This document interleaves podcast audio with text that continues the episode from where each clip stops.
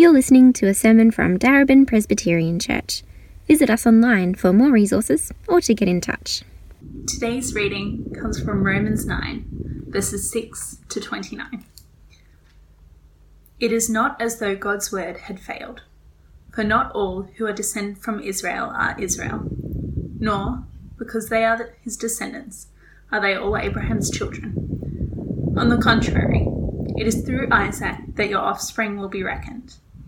In other words, it is not the children by physical descent who are God's children, but it is the children of the promise who are regarded as Abraham's offspring. For this is how the promise was stated.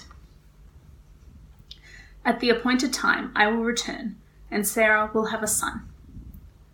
Not only that, but Rebekah's children were conceived at the same time by our father Isaac. Yet before the twins were born, or had done anything good or bad, in order that God's purpose in election might stand, not by works, but by him who calls. She was told, The older will serve the younger. Just as it is written, Jacob I loved, but Esau I hated. What then shall we say? Is God unjust? Not at all. For he says to Moses, I will have mercy on whom I have mercy and I will have compassion on whom I have compassion. It does not, therefore, depend on human desire or effort, but on God's mercy. For Scripture says to Pharaoh, I raised you up for this very purpose, that I might display my power in you, and that my name might be proclaimed in all the earth. Therefore, God has mercy on whom he wants to have mercy, and he hardens whom he wants to harden. One of you will say to me, Then why does God still blame us? For who is able to resist his will? But who are you, a human being, to talk back to God?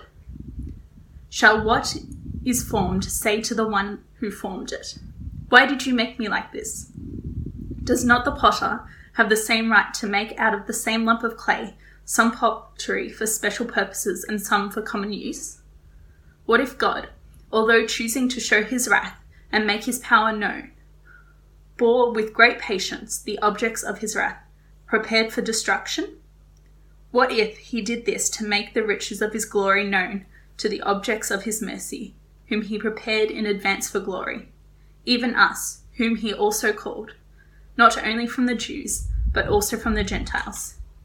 As he says in Hosea, I will call them my people, who are not my people and I will call her my loved one, who is not my loved one. And in the very place where it was said to them, You are not my people, they, there they will be called children of the living God. Isaiah cries out concerning Israel Though the number of the Israelites be like sand by the sea, only the remnant will be saved. For the Lord will carry out his sentence on earth with speed and finality. It is just as Isaiah said previously unless the Lord Almighty had left us descendants, we would have become like Sodom. We would have been like Gomorrah. Uh, well, brothers and sisters, uh, it's good to be together, uh, albeit from my home this week. Uh, would you please pray with me uh, as we come and look at this next part of Romans chapter 9? Let's pray together. Oh, our Father, we, um, we just ask that you would give us all the help that we need the grace that we need. Uh, Father, please uh, help me uh, to uh, unpack this part of your word faithfully and clearly uh, in an, and in a way that um, captures our hearts and our minds. And I pray, Father, for each one who's listening. I pray that they would uh, listen as if they are receiving your very words, that they would humbly listen, that they would trust your word, and be moulded and shaped by your word uh, for the glory of our Lord Jesus. Amen. Well, I wonder what you think it is that makes someone a Christian. What is it that makes someone a Christian? And why is it that one person can grow up in the church and even stay in the church for their entire life, experiencing all the privileges that come from that, and still not become a Christian? Might still not, not come to saving faith in Jesus, and another person can read the Bible by themselves for the very first time, trust in Jesus straight away, and faithfully follow Jesus for the rest of their life. What's with that difference between people? Why is it that this person believes and this person doesn't? Well, what is it that makes someone a Christian? It's related to the question that Paul was grappling with in Romans chapter 9, verses 1 to 5. Right? Why hasn't all Israel believed? You remember in those verses that we looked at last week, Paul was lamenting the fact that, that most of his fellow Jews had rejected Christ, right? That they were cursed and cut off from Christ. And despite the fact that they'd enjoyed immense religious privileges, were receiving all the promises of God. And so surely that means God's promises to uh, that God has been unfaithful to his promises, right? God's word to Israel has failed. Uh, but what we see in today's passage is that God's word has not failed uh, because he is keeping his word by freely choosing to make Christians wherever and whenever he wants. Like God's word has not failed because he's keeping his word by freely choosing to make Christians wherever and whenever he wants. Uh, so, first, let's look at verses uh, 6 to 13, uh, where we see that God is not unfaithful to his promises. Uh, Paul states his main point right up front, right? You see it there in the first part of verse 6. Take a look at verse 6. Paul says, It is not as though God's word had failed. Then Paul gives us two kind of arguments to support his main point. Uh, first, he says in, in verse 6, for, right, because not all who are descended from Israel are Israel.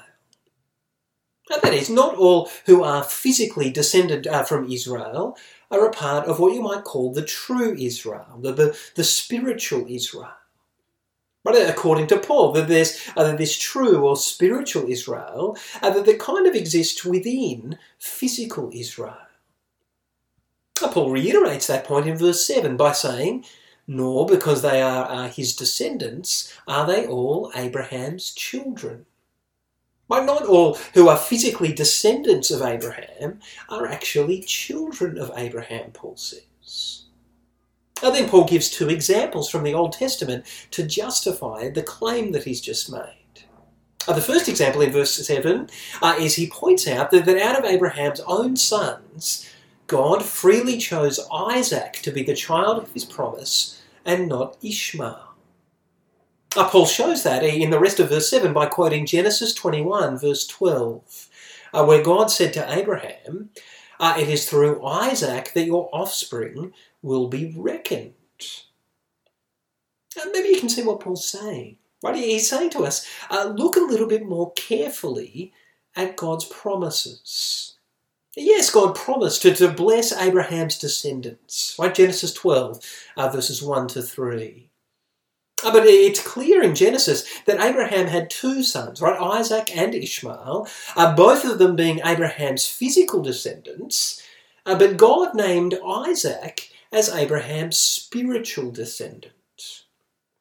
So Paul concludes in verse 8 in other words, it's not the children by physical descent who are God's children, uh, but it is the children of the promise who are regarded as Abraham's offspring. Not only Isaac was regarded by God as an heir of his promises, a recipient of his promises, uh, because only Isaac was regarded by God as a child of his promises. Uh, because take a look at verse 9. Like this was how the promise was stated, Paul said. Uh, at the appointed time, God said, I will return, and Sarah will have a son. Oh, that's a quote from Genesis 18, verses 10 and 14. The point being that Ishmael was a child of, uh, of the flesh, right? A child uh, um, kind of produced by human effort, born to Hagar, Abraham's slave. Uh, in contrast, Isaac was a child of God's promise, uh, a child of God's amazing grace, a child miraculously born to Sarah, Abraham's wife. Oh, that's the first example. God freely chose Isaac and not Ishmael. But after that example, uh, Paul might have been anticipating someone saying, well, well, of course God chose Isaac. But Ishmael, uh, uh um, uh, Ishmael's mother Hagar wasn't even an Israelite. Why in verses 10 to 13, Paul speaks about Isaac's sons. And he shows that God freely chose Jacob as the child of his promise and not Esau. Now take a look at verse 10. Uh, Paul says there, uh, not only that, uh, but Rebekah's children were conceived and at the same time by our father Isaac. Right, so, so Rebecca, Paul says, was an Israelite, right, not like Hagar. And as twins, both her sons were conceived at exactly the same time by their Israelite father, Isaac. They're exactly the same. Yet look at verses 11 and 12. Before the twins were born or had done anything good or bad, in order that God's purpose in election might stand, uh, not by works but by him who calls, uh, Rebecca was told, the older will serve the younger. That's a quote from Genesis 25, verse 23. God telling Rebekah that Esau, her older son, uh, will serve Jacob, her younger son. But why? Oh, look at verse 11. It makes it clear that the only reason was God's purpose in election. Like God freely chose Jacob. Well, not because of anything about Jacob, just because that was God's choice. Paul emphasizes that by, saying that God made this choice when? Well, before the twins were even born. That's when he chose Jacob. Uh, God's choice had nothing to do with, with, their spiritual or moral performance. Take a look.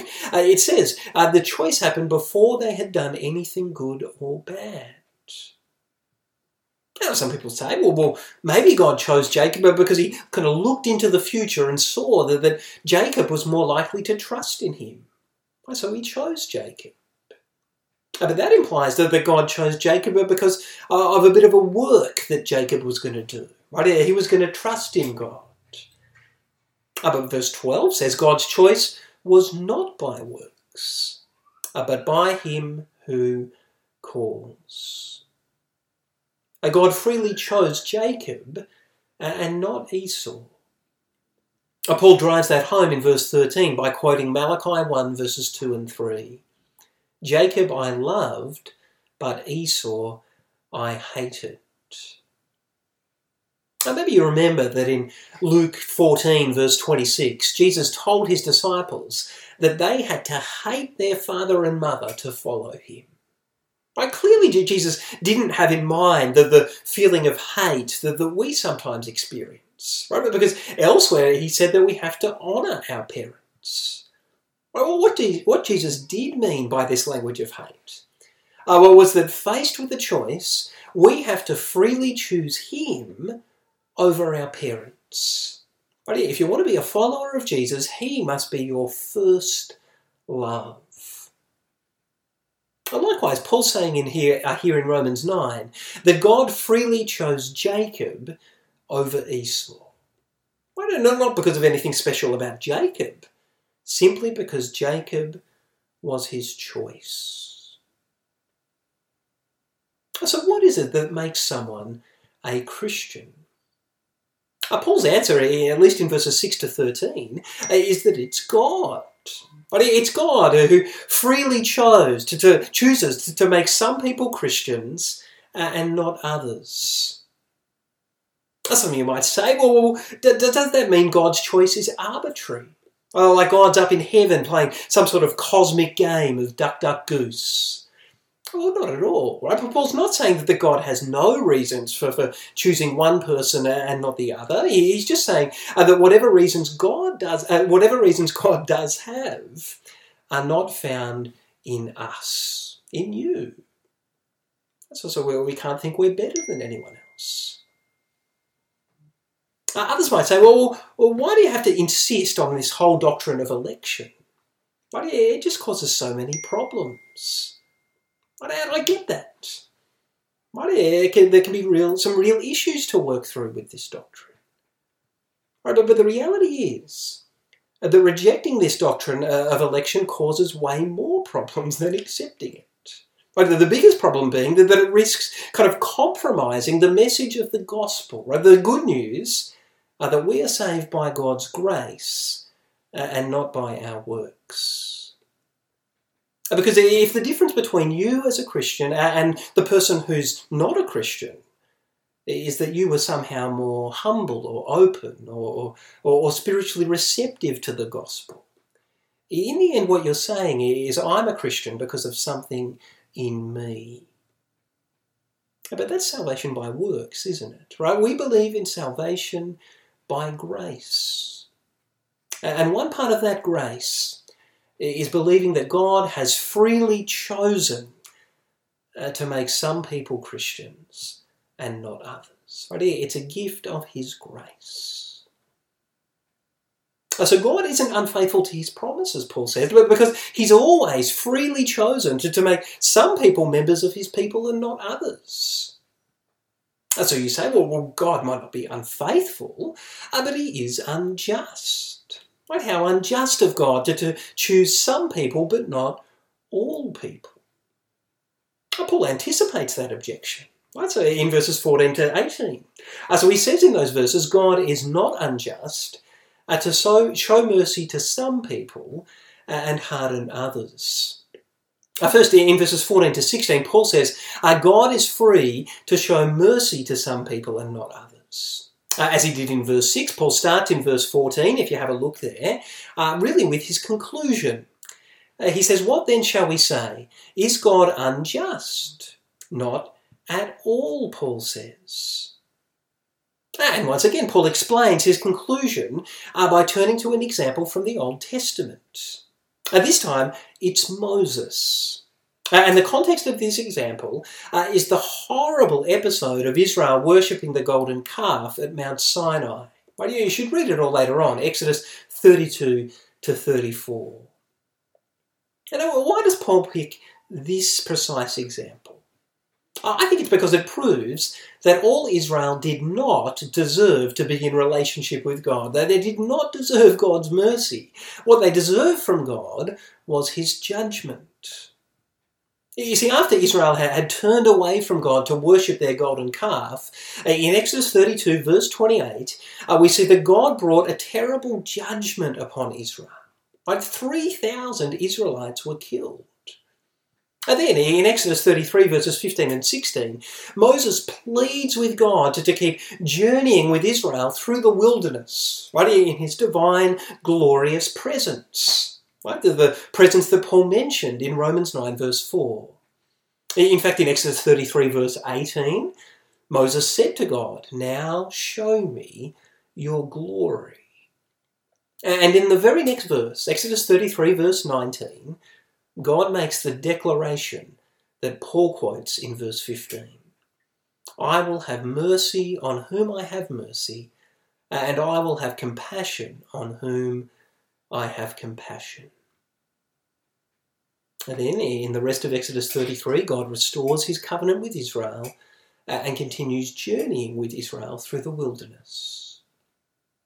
You see, Paul's point in quoting from this story is not that, that we should be troubled by the fact that the God didn't show mercy to all the Israelites. But His point is that, that we should be amazed that the God showed mercy to any of the Israelites. Right? They all deserved God's judgment. So Paul concludes in verse 16 uh, that God's sovereign choice does not depend on human desire. Right? God doesn't choose people to be his own, but because uh, of what they want or will or decide. Right? Nor does God's choice, Paul says, uh, depend on human effort. Well, literally on the one who runs. Which is to say that, that God doesn't choose people but because of what they do or how hard they work. But God's choice, to, God's choice uh, depends exclusively on His mercy. Right? But because no one deserves to be chosen. And this is why God's free mercy to some and not others can never be said to be unjust. right? Because to say that something's unjust is to presume that, that God somehow owed us better than this. Right? But, but God didn't owe us better, did he? I mean, if God gave us what we were owed, what we deserved, what was just, uh, then none of us would receive mercy. Right? If God doesn't owe anyone salvation, which He doesn't, uh, then He's free to mercifully give salvation to whoever He chooses. That's Paul's point in these verses. God is free to show mercy to some people and not others. Right? That's not unjust. Uh, so, verses 17 and 18, God is also free uh, to harden some people and not others. Already in verse 17, Paul goes back from Moses in Exodus 32 and 34 uh, to Pharaoh in Exodus chapter 9, uh, where after the seventh plague, you might remember this, God said to Pharaoh, I raised you up for this very purpose, uh, that I might display my power in you, uh, and that my name might be proclaimed in all the earth. Perhaps you remember that in Romans 2, verse 5, uh, Paul told us about how God is extremely patient uh, with people who, spiritually speaking, have hard and stubborn hearts. Well, that's what we see with Pharaoh in the book of Exodus, right? God, God doesn't strike Pharaoh down straight away. He takes ages before he brings his judgment. But why? That's what Paul's talking about here. Well, first Paul says it was so that God might display his power in Pharaoh. Right? Through Pharaoh's extended hardness of heart, God brought about an even more dramatic display of his power. And second Paul says, it was so that God's name might be proclaimed in all the earth. Right, so, so the people from all around the world might come to see the glory and greatness of God. And that's what's happened, right? But because God hardened Pharaoh's heart, Exodus 5 to 15 have become a spectacular display of God's glory, a display uh, that is remembered around the world to this day. That's something you might say, but is that really fair of God to harden people's hearts? We've got to remember first that, that uh, just because God hardens someone's heart now or for a time, it doesn't mean they're going to be hardened forever. I'm sure that that was the case with Pharaoh, uh, but not with everyone. Oh, we'll see that in chapter 11 with the people of Israel. And we've also got to remember that if you really want what is fair, uh, then God would have to harden everyone's heart. That's what we deserve. It's what Pharaoh deserved. In fact, if you cast your mind back to, Exodus 4 to 14, you, you'll remember that, uh, that sometimes it, talks about God hardening Pharaoh's heart, uh, and at other times it talks about Pharaoh hardening his own heart. The point being that it's not like Pharaoh was somehow spiritually good or innocent or, or even neutral, uh, and God came along and hardened his heart. No, that, that's not how it was. But Pharaoh was already hard-hearted and stubborn towards God. Right as Romans 1.18 to 3 verse 20 says all of us are by default. So God sovereignly chose to solidify Pharaoh's hard heart so that he could display his power and glory. So in verse 18, Paul wraps this section up by saying, Therefore, God has mercy on whom he wants to have mercy, and he hardens whom he wants to harden. But in his sovereign choice, God is free to show mercy to some and to harden others, and he does both to display his glory. Now, God is not unjust and to show mercy to some people and to harden others. Third, uh, verses 19 to 23, God is not unfair to judge us for our sinful hard hearts. Uh, in verse 19, you'll see there, Paul anticipates another objection that someone might have. Right, one of you will say to me, Paul says, then why does God still blame us for who is able to resist his will? Well, you see the objection. Right? If it was God who hardened Pharaoh's heart, isn't it a little bit unfair of God to blame Pharaoh? Right? How's Pharaoh supposed to resist God's will?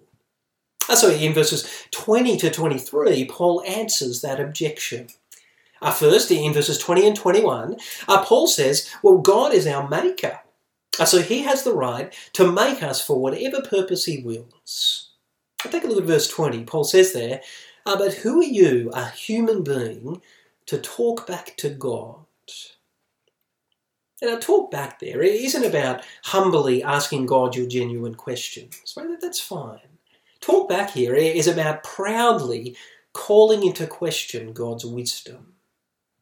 Right? And Paul says, Who are you, a human being, to do that, to, to, to talk back to God? You know, God is creator and you are creature. God is infinite and you are finite. God is all knowing and you've got such limited knowledge. God is all powerful and you have such limited power. Who are you, a human being, Paul says, uh, to talk back to God?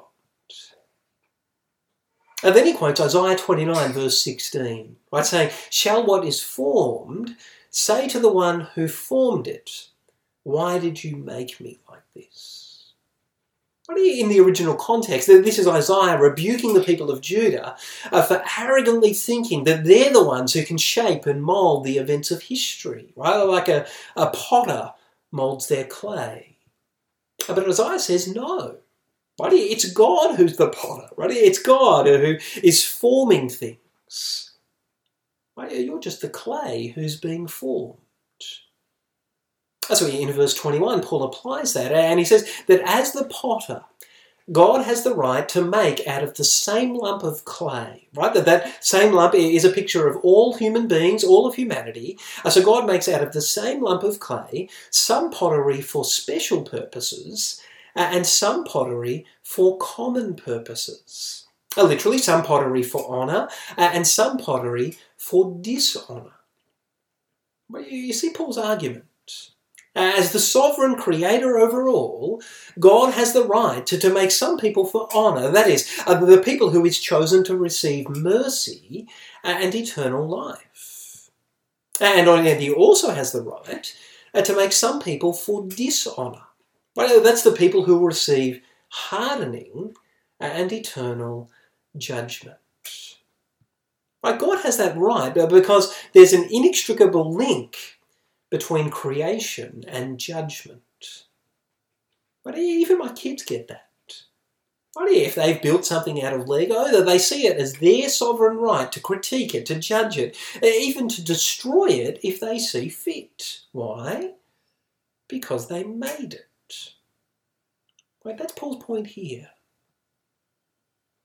And he continues that metaphor in verses 22 and 23, where, where he says that God has the right to make some people for destruction, so that he can display the riches of his glory to his people. I read from verse 22. What if God, although choosing uh, to show his wrath and make his power known, uh, bore with great patience the objects of his wrath prepared for destruction? What if he did this to, to make the riches of his glory known to the objects of his mercy, whom he prepared in advance for glory. Oh, well, why don't you look back again at verse 17? I consider Pharaoh. Uh, why is it that God chose to carry out uh, his plans in the book of Exodus so slowly? Right, as Paul says in verse 22, why did God bear Pharaoh with such great patience? Like the object of his wrath prepared for destruction. Why didn't God just kind of blow Pharaoh out of the water straight away? You see the, the question Paul's asking. He's not asking, why does God judge sinful and hard hearted people? Right? He knows those people deserve judgment. It's why doesn't God judge people like that more quickly? why is he so patient? And Paul gives us two reasons in verses 22 and 23.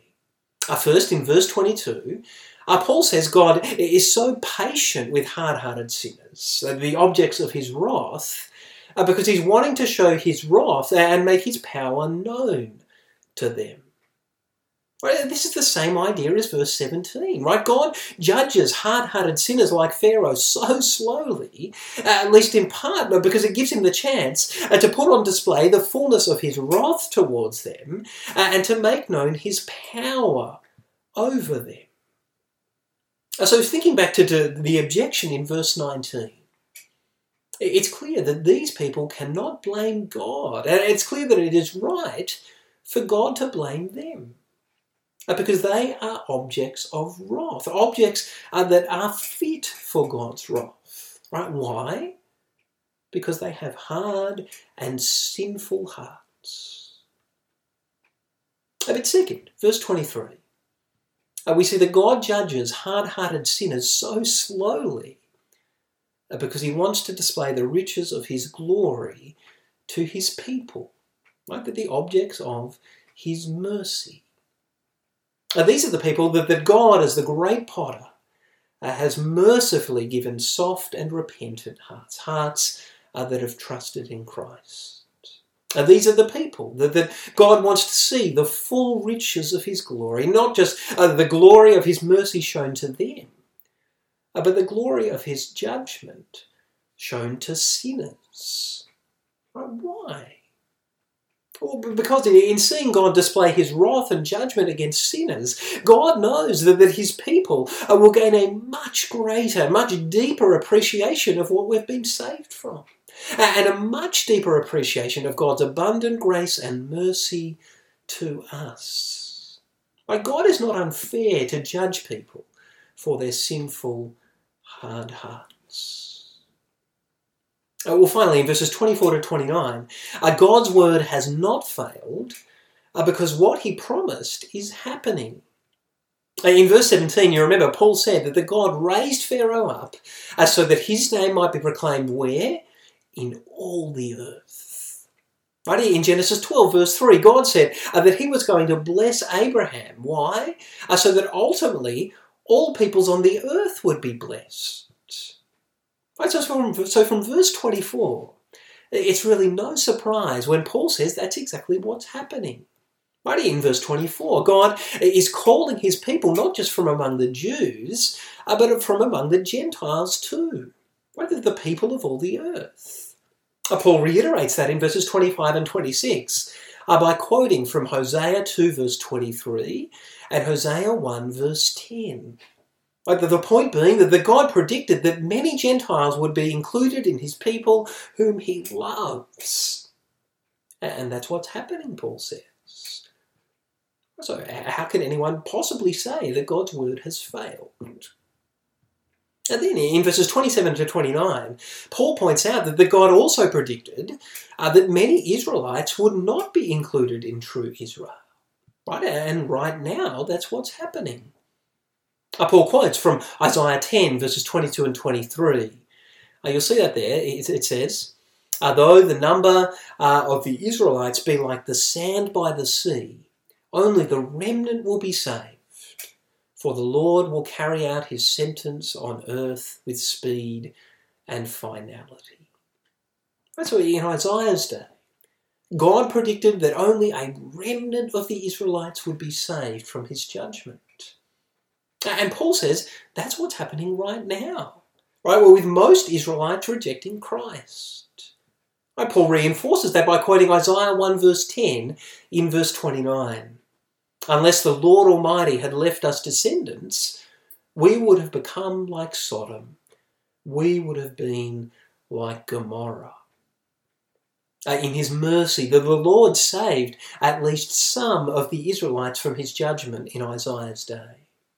And Paul says that's what God's doing today, saving at least some Israelites through their faith in Christ. But, but not many Israelites. Right, at least not now, Paul says. Most of the Israelites are hard hearted to the gospel, uh, and so they remain under God's judgment. Right, just as they were in Isaiah's day. So you see the pattern, right? God hardened Pharaoh so that the world might see the glory of his name. So also uh, Paul says God has hardened most of the Israelites, right, at least for now, so that the nations of the world might come to faith in Christ and see the glory of God's name. That's the wonder of God's plans. And what is it that makes someone a Christian? Paul says it's God. Right? In his sovereign mercy, God makes people Christians. He makes Christians wherever and whenever he wants. You might say, well, what about the choice I made to follow Jesus? No, I'm not doubting that you made that choice at all. Uh, but I am saying that you only made that point, that, that choice, right? You only chose God uh, because God chose you first. And where does the rubber hit the road with this? For, Oh, what are some of the implications of this idea that, that it's God who makes Christians wherever and whenever He wants? I'll just briefly mention two implications. The first is uh, that if you're a Christian and you understand this idea, that God made you a Christian by His choice, and then that, that should make you very humble. Right? Because you know uh, that you've done absolutely nothing to save yourself. Right? It's all God's work. That's incredibly humbling. But this idea should also give you a real sense of security as a Christian. Why? But because you know that you're saved primarily because of God's choice, not your choice. So that means that you can be assured uh, that even when you feel like you might let go of God, you, you might stop choosing Him, uh, you know that God will never let go of you because He's chosen you. And He's chosen you so that He can prepare you in advance for glory.